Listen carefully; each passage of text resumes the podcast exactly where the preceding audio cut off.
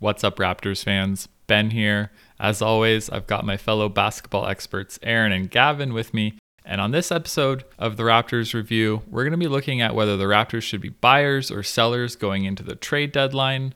And we also look back at some preseason predictions that we made about things like Defensive Player of the Year, MVP, biggest flop, that kind of thing.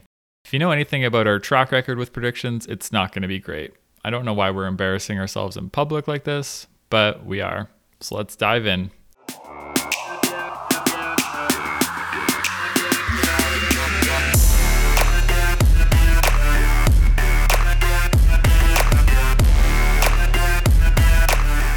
So, the Raptors this week played two games, much to our surprise. Last week on the podcast, we said we didn't think we'd be seeing the Raptors on their court again until after the All Star break. However, they surprised us. And Wednesday night, they played on the Tampa Bay Arena floor and they lost to the Detroit Pistons in what might have been the ugliest game of the year.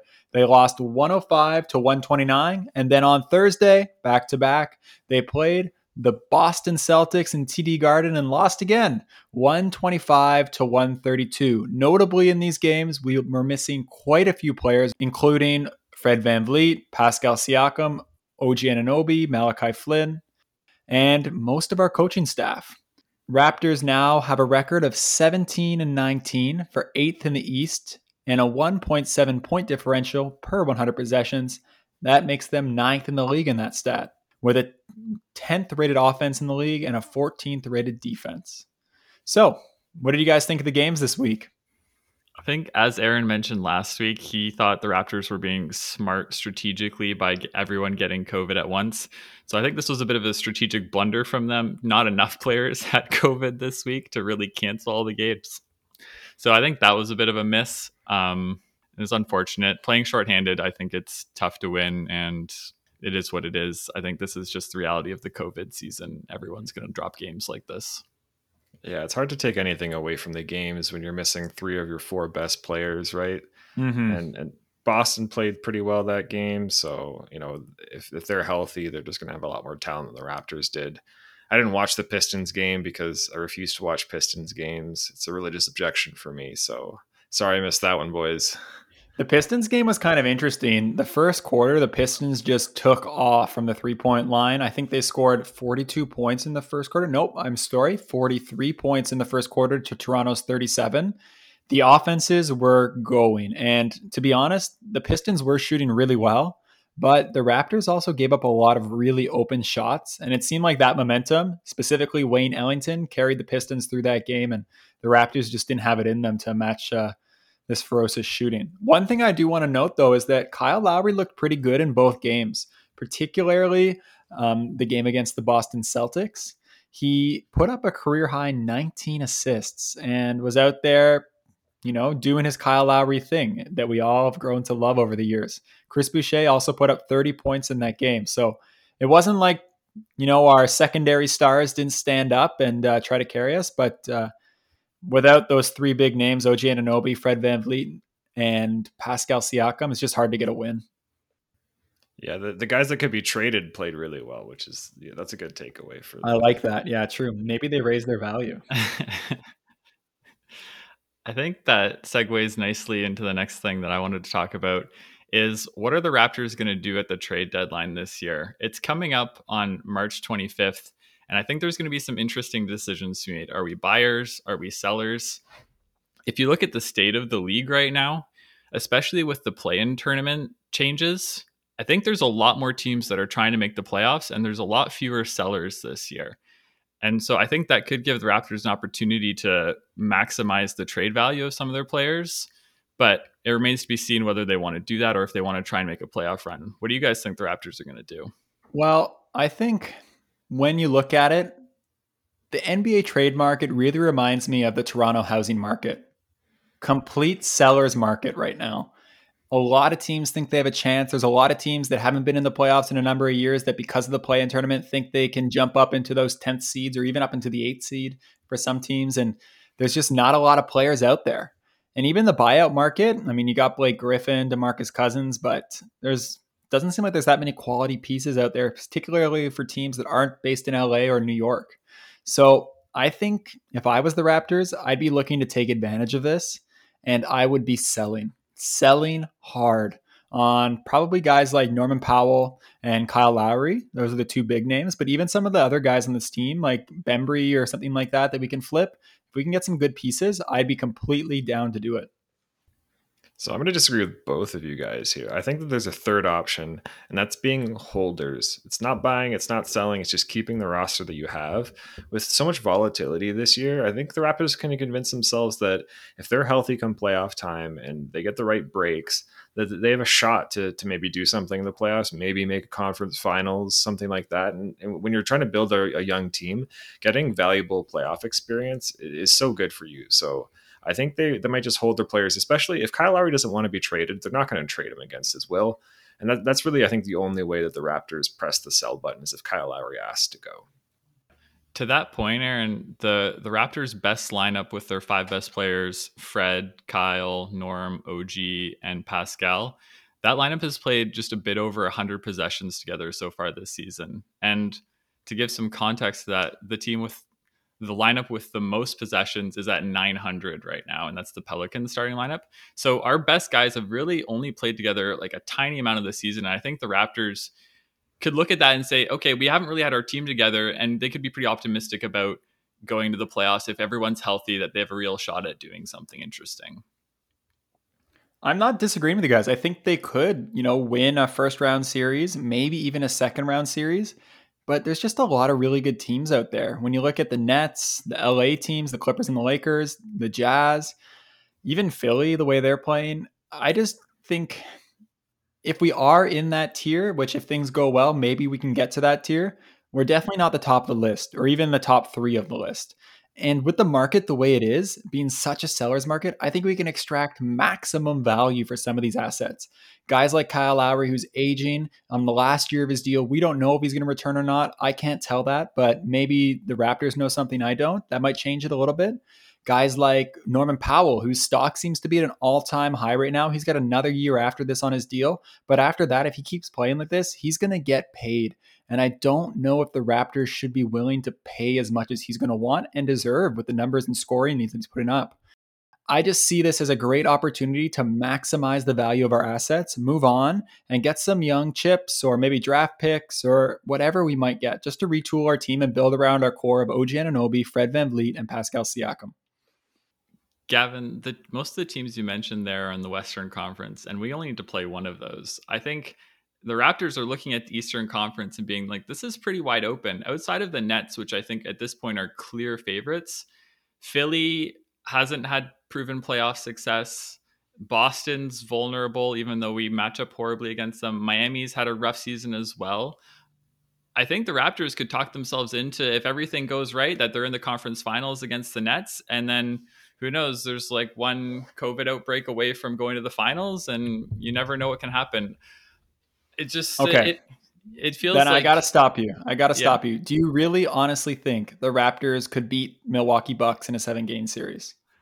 Okay, I forgot about Milwaukee. Milwaukee is also that in better? that Philadelphia tier. Um, Do you think the Raptors no, could beat the I don't Sixers think they're better than any of these series? teams. I don't think they're better than okay. well, there you teams. go. If they're not better than any of those but, teams, what are we doing trying to trick ourselves into thinking we can make the Eastern Conference Finals? Like that's why. You know it's the Raptors haven't been healthy this season. So I think they can talk themselves into it if they have all their guys together and they're playing well. If Siakam has a bit of a resurgence, this is Kyle's last year. Let's go with a hurrah. Let's try and do what we can.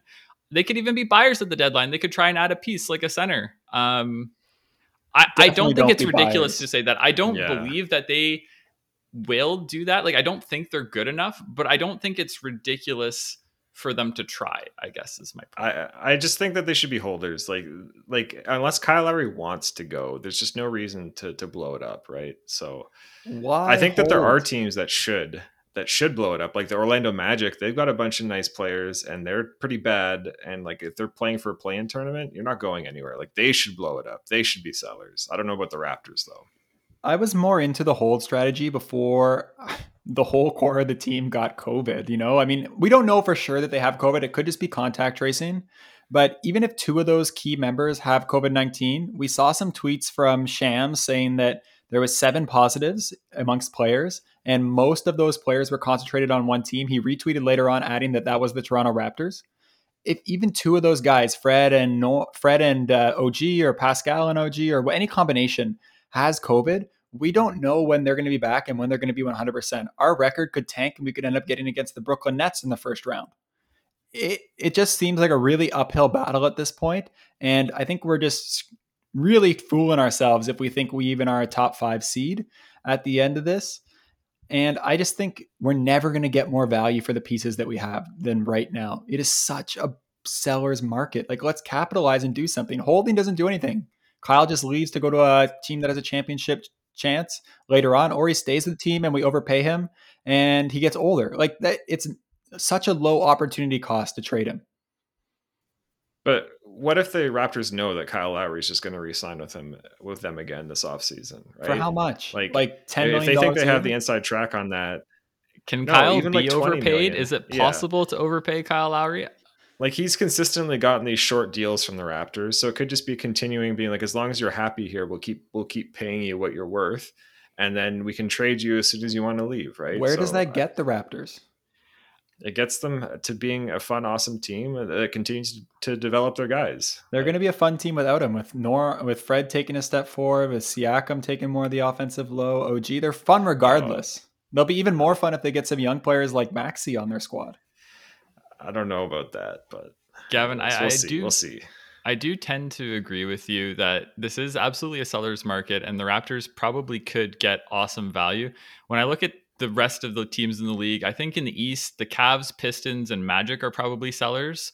But outside of that, there's not another there's not another clear team in the East that doesn't want to try and make the playoffs this season, or at least the play in, and is going to be willing to give up players. And in the West, there's four teams: the Thunder, Kings, Rockets, and Timberwolves. But all those teams, they don't really have anything good to trade outside of maybe the Magic if they want to give up Vucevic or like Evan Fournier. I don't see any other team that has good assets to give up for a playoff team. And so the Raptors, I think, would be in a prime position to just get a bidding war started for Kyle Lowry and Norman Powell. So they probably could get awesome value for them. I do I do think at the end of the day it does just come down to what Kyle wants and he's going to chart the the direction of this franchise going forwards. I think one of the sort of things that's going on in the market that we might not be fully understanding here is that the top teams, the teams that are sort of in the inner circle of contenders, they've already shot their shots. They've already traded everything that they can, right? The Lakers traded everything for Anthony Davis. They can't do anything. The Clippers traded everything for Kawhi. They can't do anything. Right? The Nets traded everything for James Harden. They can't do anything. Like these are the teams that that have nothing left to give and these are the teams that are most all in and and so there's not really there's not really a lot of teams out there that that it makes sense to go all in and get some Raptors pieces. That just feels like wrong though because a lot of these other teams that are on the borderline of being contenders why don't they why wouldn't they want to just take a stab and go all in this season? And it's not really all in like you're not sacrificing the future of your franchise if you're trading for Kyle Lowry. You're not going to give up five draft picks for him. You're probably going to give up two draft picks or a young player and a draft pick. And for Norm it's probably one unprotected draft pick or a young player. It's not like it's not really going all in. And like a team like no. the Celtics they could absolutely use Norman Powell. And that would probably give them maybe not a completely realistic shot because I think the Nets would still be heavily favored, but that would give them a much better chance going against some of the top other top teams in the East. And so you look at the like the Celtics, the Heat, Philadelphia, all those teams. I think Denver could be but yeah, Denver think, as well could be buyers. Like I think there's I a lot of any buyers. Of those teams get Kyle Lowry and Norman Powell. They're at the level of the Lakers, the Clippers, or the Nets, right?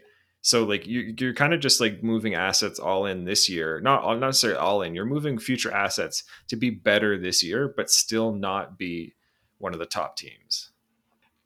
But there's so much variance in the season that I think just improving your odds slightly. Sure, you you're still not favored against the other top teams, but just improving those odds i think is worth it like going from a 5% chance to a 7% chance of going to the finals like that math i think for teams is that's like good that's good odds for them like they would do that i think in a lot of cases if they don't have to give up too much i truthfully think teams like philly Miami, and Denver really believe that if they added Kyle Lowry, they could be a finals team.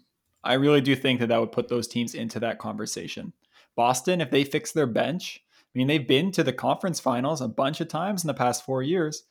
Adding to that bench just a bit more scoring, and they get their team healthy, Marcus Smart back, they could be in the finals. You know, we saw Miami pull into the finals last year, and I think a lot of teams saw that and are thinking that could be us. And if we add another piece, it probably is going to be us.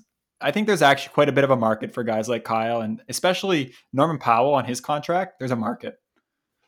Mm-hmm. The Brooklyn Nets stand in the way, and I think teams want to save save their assets to make a bigger move to get a to get a guy like Bradley Beal on their team that makes a much bigger difference on the same salary as as a guy like Kyle Lowry.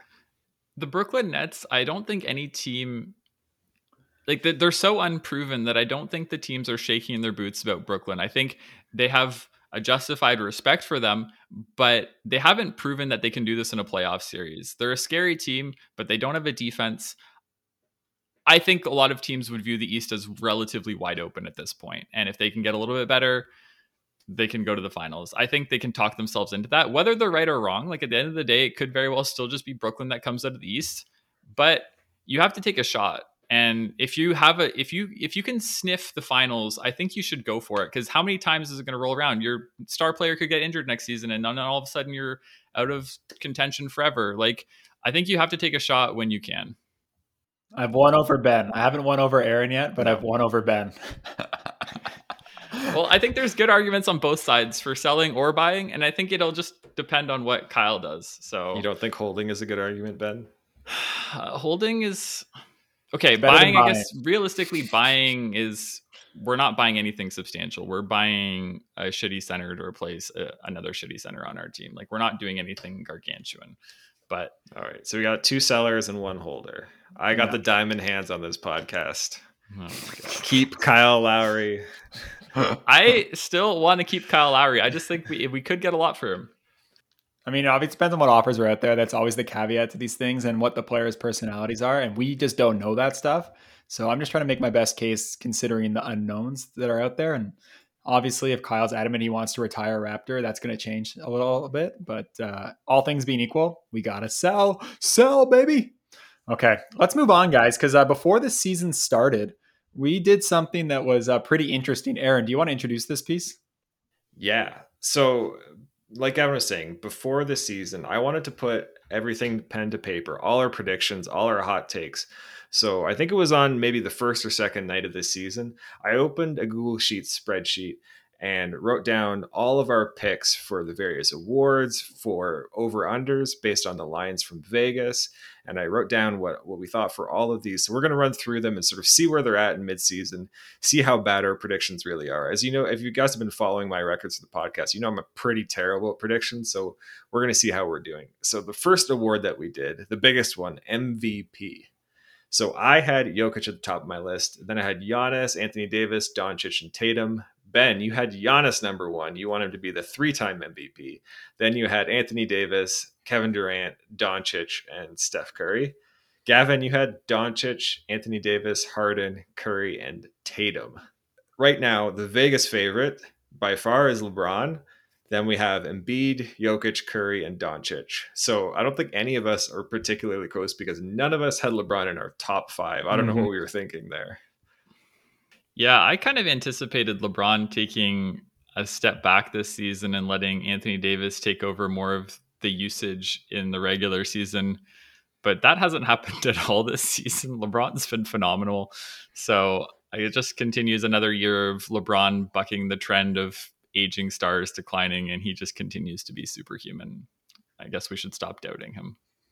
Yeah, I think we all had AD thinking he would be the Laker leading them to the one of the best records in the league, but that did not happen. The second guy and the Vegas odds, Joel Embiid, none of us had him on our ballot either. So we, we kind of just completely missed this. I want to give myself some credit for putting Jokic number one. He's number three right now. So I guess I'll feel good about that when you guys didn't even have him on your list. But I, would say we, we kind of missed this one. Yeah, no doubt about it. It's hard. Um, I still don't buy the the Joel Embiid stock, so there's that as well. Me either. Me either. I, I buy that he'll finish in the top five in voting, though. Yeah, yeah. I think, barring injuries, I'm surprised LeBron's still the favorite. Actually, to be honest, I thought Joel Embiid would be the favorite at this point for Vegas odds because I think most voters would lean Embiid right now if they had to vote. Um, but mm-hmm. it's a mm-hmm. long season; things can change, and I think Embiid's health is always a concern. And if he can he play the whole season is a big question mark for sure. And I think I think there's a big drive to give LeBron the award because he has been the best player in the league for the past 10 years. He just hasn't been the best regular season player. Yeah, the narrative drive might just be too strong. I think Giannis has been sneaking his way back into the MVP conversation recently. He's been a lot better over the last month or so. I think he had a relatively slow start to the season, but statistically he's climbing his way back in. I don't think there's any realistic chance that he wins it just because people are bored of him. But I think my pick isn't looking as crazy as it did a month ago. I'll say that much. I do think that Harden has an outside chance of still winning the MVP. Ooh, this guy's no been way. he's been on fire since he got traded to uh, the Nets. And if he keeps this up, like he's just running that team and they've just been on a massive win streak. And I just don't see how you can make a statistical argument against him if he continues playing the way that he is. He could average 30 points and 15 assists for the rest of the season, and he's not going to get in the top five for MVP voting. I oh, think what he did in Houston, five. sabotaging Houston and bailing on them for the first month of the season, month, two months, I don't know how long it was. I think that just destroyed his chances of winning MVP. No one's going to be able to vote for him after that. Even though I, I do agree with you, I think he's been playing phenomenally and in a regular season should be in consideration. The narrative against him is just way too strong. Yeah, I totally agree there, Ben. I think two other players have a sort of an outside shot, and that's uh, Curry and Doncic.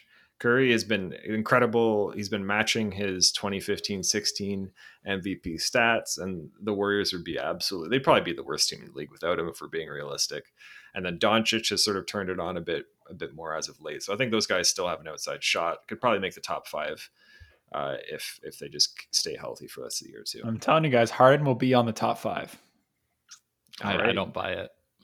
Let's move on to the rookie of the year uh, votes here. So coming into the season, I think we had all watched a little bit too much preseason Obi Toppin because he was on all of our ballots. But we were unanimous in selecting LaMelo Ball number one. And I got to say, that, that has looked pretty fantastic. We nailed that pick. Mm-hmm. Where we separated ourselves with was with our number two pick. I picked Tyrese Halliburton. He's clearly been the second best rookie.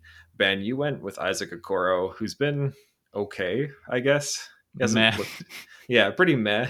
Gavin, you went with Obi Toppin, like we said. He's been hurt, so incomplete yeah. grade there. For third, I went with Toppin incomplete there. Ben, I don't know what you were smoking that night, but you picked Malachi Flynn, who's been in and out of the Raptors. He's looking good the in the G, G League, but, looking yeah. great in the G League. I gotta say. Notably, rookies do not get awards for how they play in the G League. And and Gavin, you picked Killian Hayes, who looked terrible and then got hurt. So he's been hurt. I think yeah. he would have improved over the course of the season. My top Toppin pick is looking bad because I didn't expect Julius Randle to play the way that he is playing. Hats Toppin's also Julius been Randle. hurt. He's been hurt. Yeah, Toppin's been Hayes hurt, has been so, hurt. Yeah. I'm not gonna lie. For this one, I was so confident in Lamelo being number one that I did not put a lot of thought into numbers twos, numbers two and three. So, yeah, Lamelo's definitely running away with this award. So I'm just gonna take my points for getting that one right. There's a lot of season left for Halliburton to mess up and drop down. I don't think Halliburton could drop down at this point. I don't think any rookie's been close to him. And maybe if Quickley plays amazing, he could get there, but I don't mm-hmm. see it. I think Halliburton's the clear number two, and I think I nailed this prediction. How is Anthony Edwards still third in the Vegas odds? He's going to put up those counting stats just because he gets to play 30 minutes a night and shoot as much as he want. But yeah, he's been bad. So the next award that we did was the most improved player. So this award is one that's I think a lot harder to predict than the other ones. And that, that might show that might show us some of our predictions. So right now the Vegas favorites are Jerami Grant, who's who moved to Detroit, bet on himself and is kind of pulling through on that. Christian Wood, free agent who signed with the Houston Rockets and played really well and has been hurt since then. Julius Randle, that's that's like the dark horse come from nowhere guy Jaylen Brown kind of making the move from fringe all star to uh, like a serious annual all star there, and then Zach LaVine, same thing, like is improved a lot. So I think some of those guys have made the leap. We predicted Ben, you went with your boy Lonzo Ball. Then kudos to you. You went Christian Wood and then Malik Beasley. And Beasley's been really good this season too. Gavin, you put Christian Wood number one. Yep. So huge, huge shout out to you. I think you probably win this one because of that Christian Wood thing. Then you went with Kevin Porter Jr., who.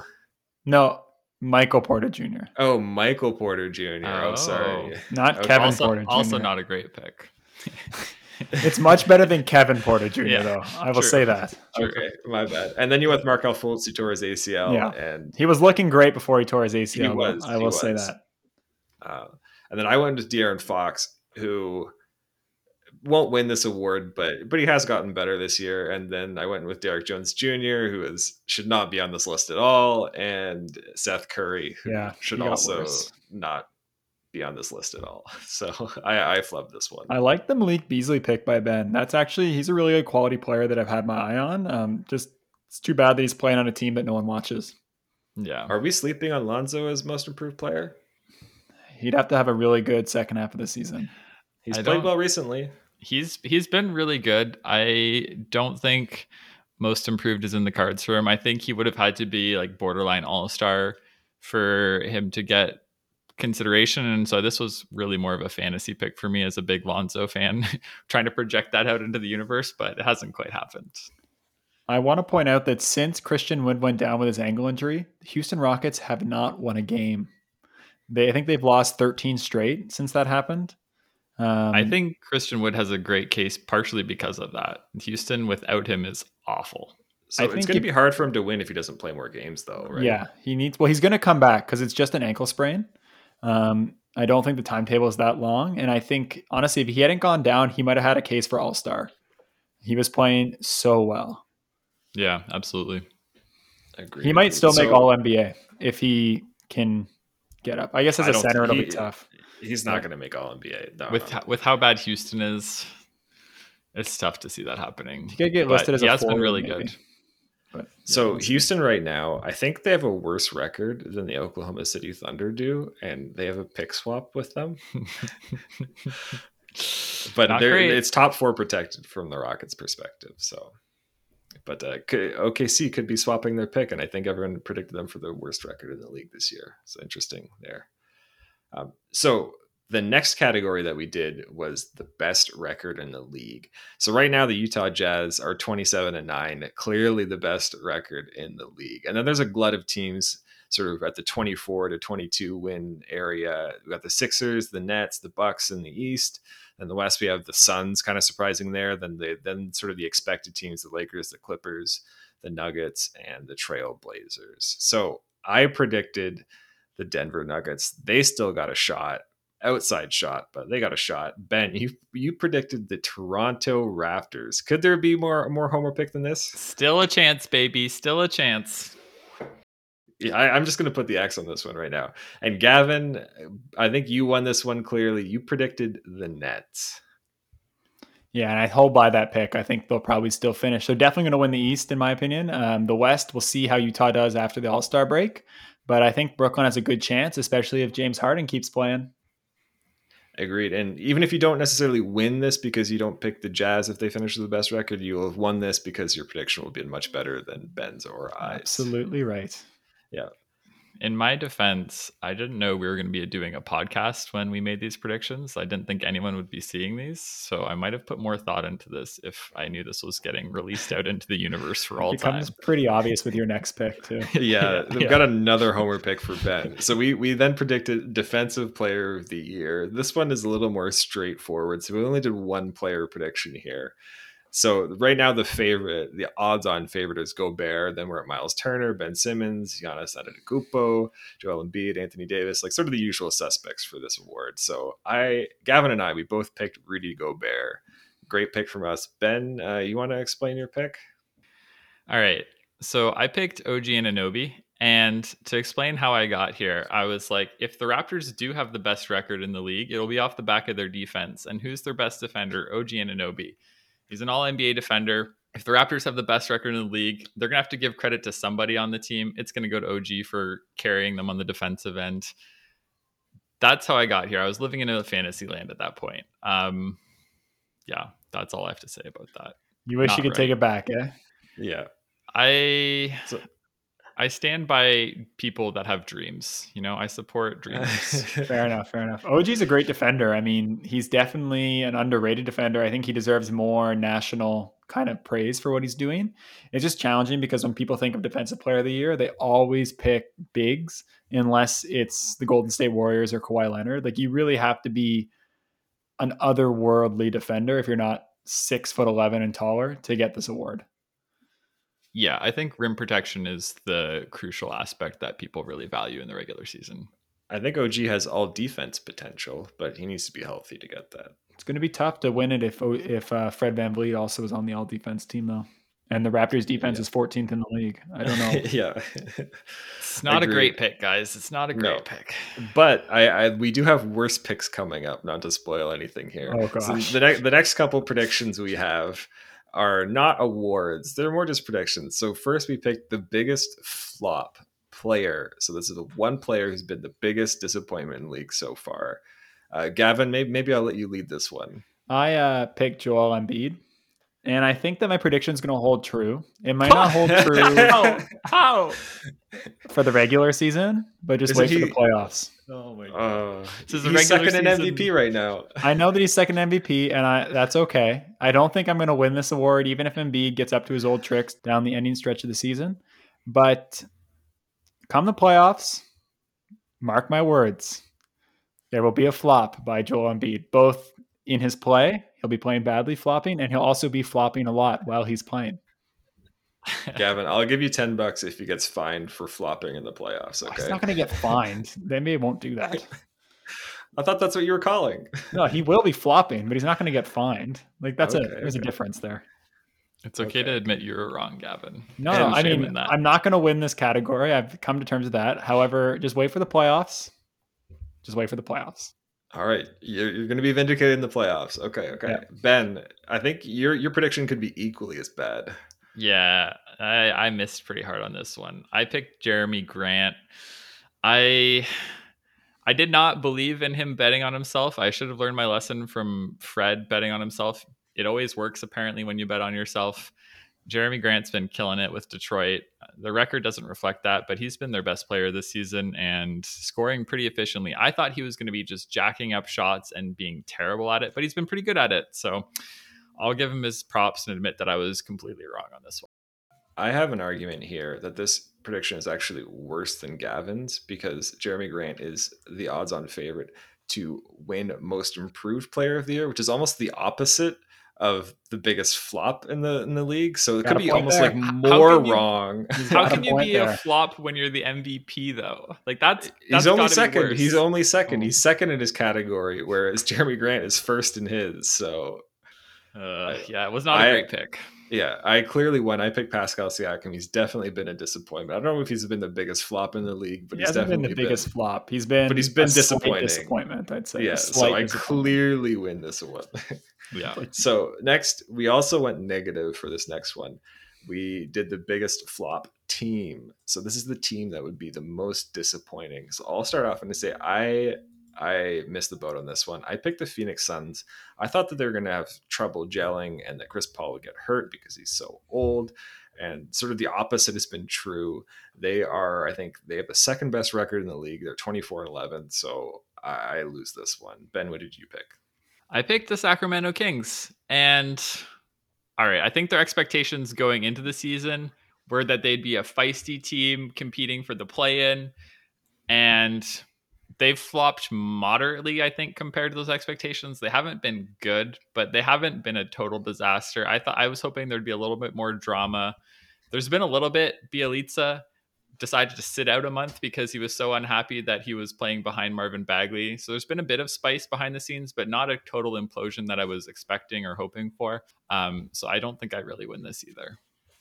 I got to say, I think I've won this one. I picked Dallas. Um, they were being talked about as being a, in some circles a top four seed in the West, and doesn't even look like they're going to make the playoffs if they continue playing the way they are. Massive flop. Um, yeah, but easy to see coming if you ask me.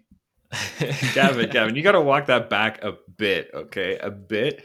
They're 18 and 16, and since they got their players healthy, they've been on a bit of a roll. Doncic just looked pretty good again. Like they they aren't missing the playoffs. They're not the biggest disappointment in the league, but you did win this category. Okay. Well, maybe they'll play better down the stretch, which should be great because I got Luka Doncic for MVP. Kind of hedge my bets there, you know? He's either yeah, going to be MVP yeah. or they're going to be the biggest flop, one or the other. Yeah. There's no in betweens. maybe that'd be awful though. Uh. So, if you guys want to continue to listen to some truly terrible predictions, we did the over unders for every team in the league. So what that means is Vegas sets a line, a win total at, at, let's say 42 and a half games. So if you win 43 games, that's the over. If you win 42 games, that's the under.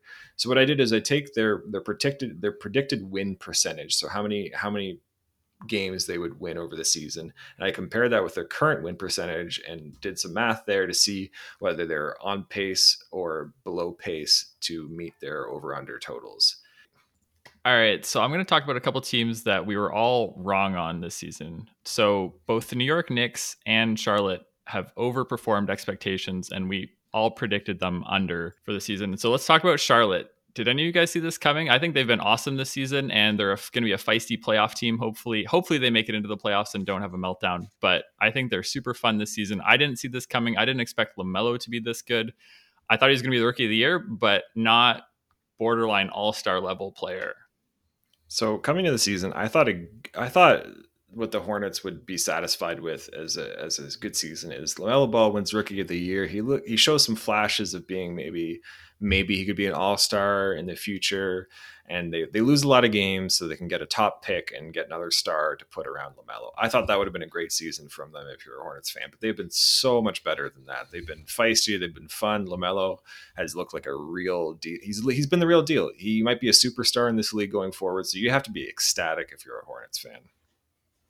Yeah, there's been a lot of stuff going well for them. Gordon Hayward has looked more like his old Utah self than his Boston self. Maybe it's just a larger role, but he's really complementing the other kind of big shooting wing players on that team. LaMelo, I thought he was going to be good, but I didn't think he was going to be this good.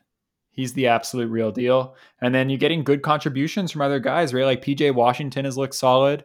Um, Miles Bridges has looked quite good. Uh, just some nice explosive dunks. Great guy to receive lob passes from LaMelo. And even Terry Rozier has looked pretty solid. So they got a lot of solid guys on the team right now, and it's a very exciting team to watch. I'm happy for them, and I, I, I want them to make the playoffs because I want to see that series. Do you guys think their front office is a little bit annoyed about how good they are this season? Like, do you think they expected this? Because I feel like they really did want that draft pick this season. Because um, I think they still want another young blue chip prospect to put with LaMelo, and I don't know that they have that guy right now. So do you think inside they're like, ah, maybe we should just like let's get someone on the injury list here. Let's throw Gordon Hayward under a bus or something for the rest of the season, or are they just happy with this? I think you got to be so happy. You got to be so happy. No. Like you, you, you know, your your your or your third pick overall this year is a superstar. Like, come on, you got to be over the moon. It's so much easier to acquire secondary players than it is to get the superstar. So they they got to be super happy. Yeah, but LaMelo could be the superstar on a shitty team, not a, like a borderline playoff team. No, I think I think they want to inject a little bit of hope, a little bit of optimism into the fan base, get people excited about the Hornets again. Be like, oh, we're a fringe playoff team this year. Maybe we can make the playoffs for sure next year, and then you start you start building from there. I think I think you got to be super happy. All right, the other team that we're all dead wrong on is the New York Knicks. They've been surprisingly good and not particularly pretty. They're not as flashy and fun as the Charlotte Hornets, but the results have them. I think what what's their record in the standings right now? They're currently fifth in the East at 19 and 18. Is this even sustainable? Uh, it's fool's gold. I'll be. I'll just come out and say it right away. This team is not um, like they're performing well, but I think a lot of it is the Thibs bounce. He's just playing their best players a lot more than most teams would in the regular season. And of course, that's going to drive winning. Julius Randle's come up and played out of his mind, way above what he usually plays at. I don't know if we can expect a slight regression there, perhaps. Maybe it's going to be consistent, but he's had an amazing scene, uh, season, way better than he's ever had before. RJ looks okay, but he's still not the outside shooter that and the efficient shooter that you kind of want him to be. I don't really buy what they're selling, unfortunately. I think they're outplaying. Their record is better than how they've been playing. And I think we could see some regression in the second half of the season. Totally agree there. I think they have one of the worst offenses in the league, despite Julius Randle being a, in my opinion, non-deserving All-Star. So, you know, it's like, oh, if you have one of the worst offenses in the league, then you must have the one of the best defenses in the league, and statistically they do. But it's on it's on opponents missing a ton of wide open threes, right? And it's like, why are your opponents missing wide open threes? They're not doing anything special. It's just randomness. So I think those are going to start to go in, and they're going to start to lose. I'm not super down on their future. Like I think they have some interesting players with RJ Barrett. He actually is shooting 35% this season on 3.3 attempts per game, but he's still taking a lot of those kind of mid-range twos and I would like to see him take more threes and more stuff at the rim than what he's been doing. He still has a tendency to force a little bit. And they have some other good young players. You know, Randle's not that old. I'm pretty bullish on um, Mitchell Robinson. Mitchell Robinson, yeah. I think he has some talent and, and he's pretty young.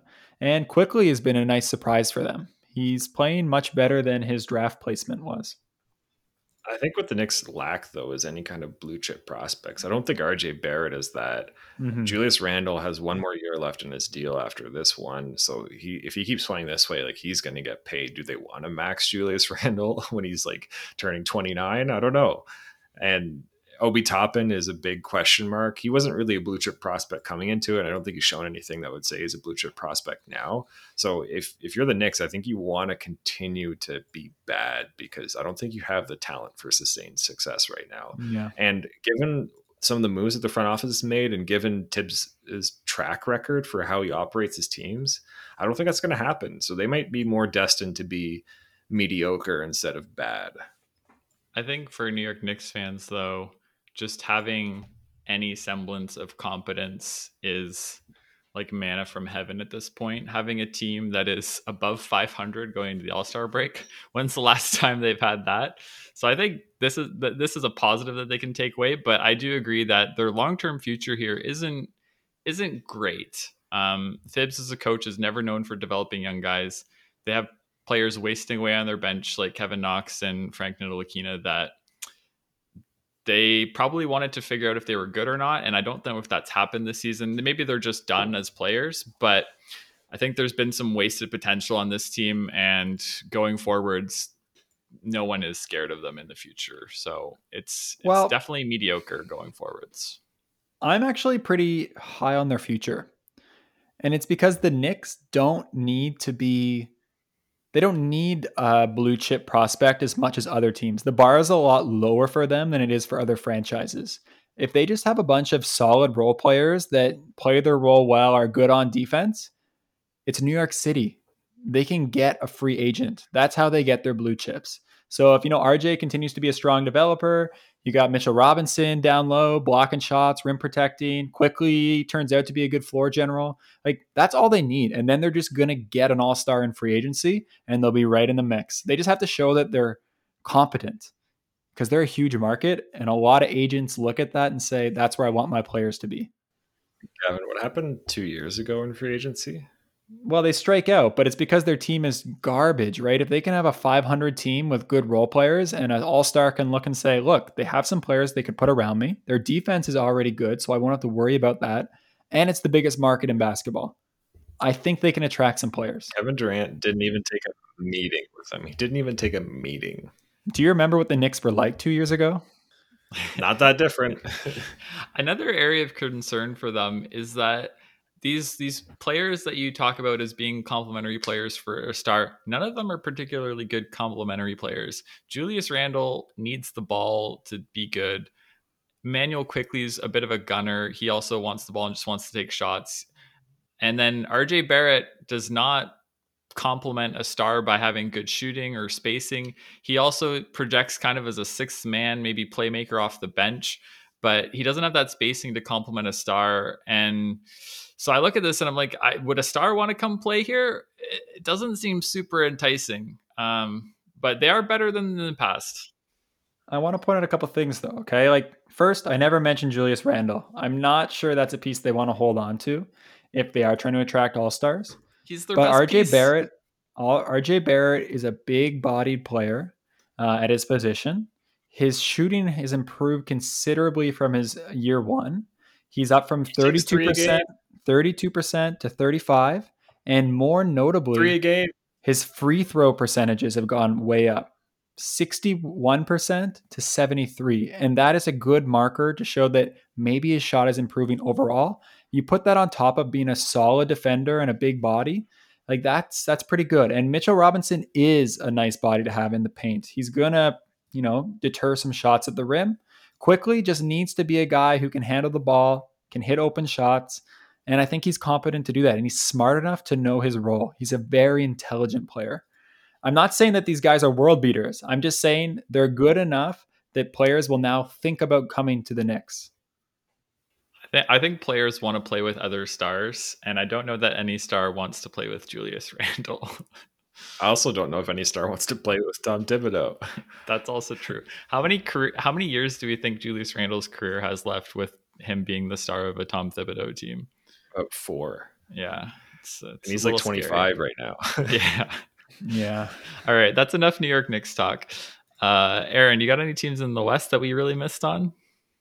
Yeah, so I think the biggest one is obviously the Utah Jazz. They have the best record in the league by quite a bit right now, and they were predicted to be a sort of the a middle of the road playoff team in the West, and they've they've far they far exceeded that prediction.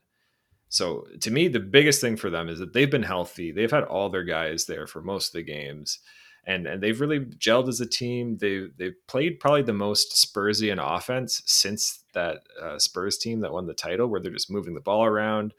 It's constant, constant, constant ball movement. Lots of pick and roll with Rudy Gobert, and they're they're shooting the lights out, especially because they get so many open threes, and they got lots of good shooters as well. And then Gobert is a defensive player of the year candidate, and that's sort of been, I think, the recipe to win. I don't think they're a real title contender, though. I think this is just the best this team can do, and I don't know if it's going to come together for them in the playoffs. Three All Stars, notably. Yeah, Mike Conley did make an All Star team finally. I kind of wish he didn't. I think DeRozan was more deserving, but whatever.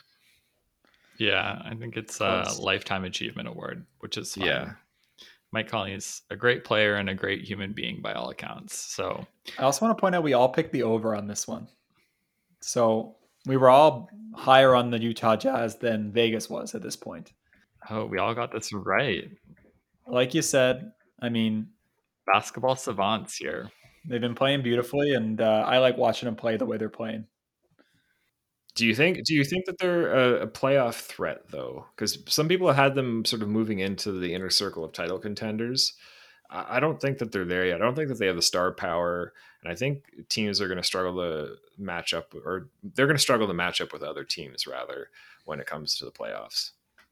Aaron, what would they be able to do in the regular season that would make you think they were a contender? I don't know. I don't know what they'd be able to do, but they, they have lost recently to other good teams. Like yeah. they lost to the Clippers, where the Clippers just like matched up with them and switched everything and forced them to go one on one, and they weren't good enough to beat that. They lost to the Pelicans the other day. Like you know, they, they have they definitely have some chinks in the armor, right? I just don't think there's anything they could do except maybe going like 72 and 0 or breaking some record that would like actually make you feel as though they were a contender. But Gavin, what do what do you feel like? I think I think that you have to say they're a contender at this point. Just having the best record in the league means you're a contender. And I don't care who's on your team. If you have that record and you're playing this effective basketball, their net rating is uh, way above every other team's. I think we have to put them in, in the conversation. Does that mean I think they're the number one team in the conversation? No, I'd still take the Nets over them, I think. Probably the both LA teams, but I think they must be in that tier. You know, you got to give it to the team that has the number one record. So you're putting them in the inner circle in the in the top four. Yep, I think so. But I also think this year is a bit of an interesting new year because there's so much variance in who might be healthy during the playoffs that I think that bigger circle it's just getting bigger because anyone can win. Ben, what do you think? Yeah, I I think they're they're real, but I do believe that the the, the matchup concerns, especially with the Clippers, I think that's a problematic matchup for them. They don't really have anyone that can guard Kawhi Leonard particularly well. Um, so that's still, I think, a bit of a weakness on their team. But like statistically, they're absolutely the best team in the NBA right now. It's just the playoffs are a whole different beast. And like Gavin was saying, it's just really comes down to who's going to be healthy in the playoffs. I would still have them probably like there's like a tier 1A and a tier 1B and they're like tier 1B where the Clippers That's and Lakers and Nets are just slightly above them, but then they're above the rest of the field, I guess. Um, okay. I guess I have them in a, in a tier, I think, with other teams in the West. Like I would put them with the Nuggets and the Suns as well. To me, they've shown that they're better than those teams this season, but I, it's the playoffs are just such a different game that it's hard to tell. Um, I, I I could see them flopping in the playoffs again, but the way they've been playing all season, it's I think it's foolish to count them out. The thing about this, you know, Utah defense is that they really capitalize on sort of the analytic shots, those good shots you want teams to be taking. They guard the rim superbly, and then they do their best to guard the three point line which is what almost every team should be doing. It's probably the best way to play defense, but they are pretty susceptible to those teams that have high efficiency shooters in the mid range, a la Kawhi Leonard being a very notable player mm-hmm. they might run into. And I don't know how well equipped they are to guard against that. They just don't have a lot of those middling sized players. And I think that's what a lot of people see coming for them. Their wing defense is a problem. LeBron, Kawhi, Paul George these they're going to be problems for the Clippers or for the Jazz. And then in the East too, like Brooklyn is going to feast on the, those mid-range jumpers with Kevin Durant and Kyrie and for sure, even for Harden sure. to some extent. Let's take a look at the games that are coming down the pipeline after the All Star break. So the Raptors resume the second half of the season on March 11th, which is Thursday versus Atlanta. And then we have a back to back on Saturday and Sunday against Charlotte and against Chicago. Those are both away games. So looks like three winnable games coming up. What do you guys think is going to happen next week? It's really hard to tell because we don't know how many of the Raptors actually have COVID and which players they are. If they're just if they're just in contact tracing, they're obviously going to be back. If they have COVID, they're probably going to miss these games. So, so it's hard to say. So I'm going to operate on the assumption that the Raptors have COVID. So I think that they're going to go one and two in this week because I think Atlanta's probably a better team than them with with the Raptors being having COVID. Same with Charlotte and maybe Chicago. So I think they're kind of underdogs in all these games, but they're good enough to pull one of them out. Gavin, it's so hard to say. Um, I do believe that some of those Raptors have COVID in particular. I'm looking at the Shams uh, tweet right now, actually, and it says seven out of 456 players tested positive on February 24th. And he says in another tweet many of the positive cases, as expected, are isolated on one team, Toronto. And to me, that speaks to at least three players, um, if not more. And I just don't think they'll be back. So I'm going to give them, I think the Raptors are good enough to still squeak out one win without those players back. I'm just more worried about the ripple effects those positive cases might have on the rest of the Raptors season. If those players have to take an extended break, what kind of shape they're in when they get back, if there are any side effects, and even worse, if someone has a really adverse, like a really bad case of COVID, what that might look like for the team. But I, I'm going to predict one and two because I think Kyle and Norm are good enough to get it done in at least one of those games. Interesting. I am going to go zero and three and be a negative Nelly this week. Atlanta's got a new coach. You know, they have that uh what's that period called? The honeymoon phase or the honeymoon period. so Atlanta will come out gunning against us. Charlotte, I think, is just better than us at this point, and Chicago has LaVine playing really well. Uh, I think they'll be all right, and the Raptors are going to be struggling, especially the back to back. The schedule in the second half of the season is brutal. There's so many games coming rapid fire, and when you're already hurt, like the Raptors are, it's just going to take a toll on all of our players. And like, how many games can Lowry play 40 minutes? And I think they're going to have to do some resting for him too, because he can't carry such a heavy load and they want to keep him healthy, especially if there's a potential trade coming. So I think these, until we're healthy again, it's going to be tough for us to win games. So I'm going 0 3. Good news, though, Ben. Good news all the other teams are dealing with the same shit. So we might get some free wins, some schedule wins as well, some wins where the other teams are missing their best players. So I'm not going to say the sky is falling just yet. Well, I think right now we're the only team with a significant outbreak going on, but yeah. Yeah, it could it could happen to other teams too. We don't know. All right, that does it for this week's podcast. Thanks so much for listening everyone as always, if you have an email that you want to send us, if you got a question, you want us to talk about something, send us an email at raptorsreviewmail at gmail.com. That's raptorsreviewmail at gmail.com. We appreciate everyone listening, and if you want to give us a good review on whatever platform you use, that would be awesome. Thanks again. Bye bye.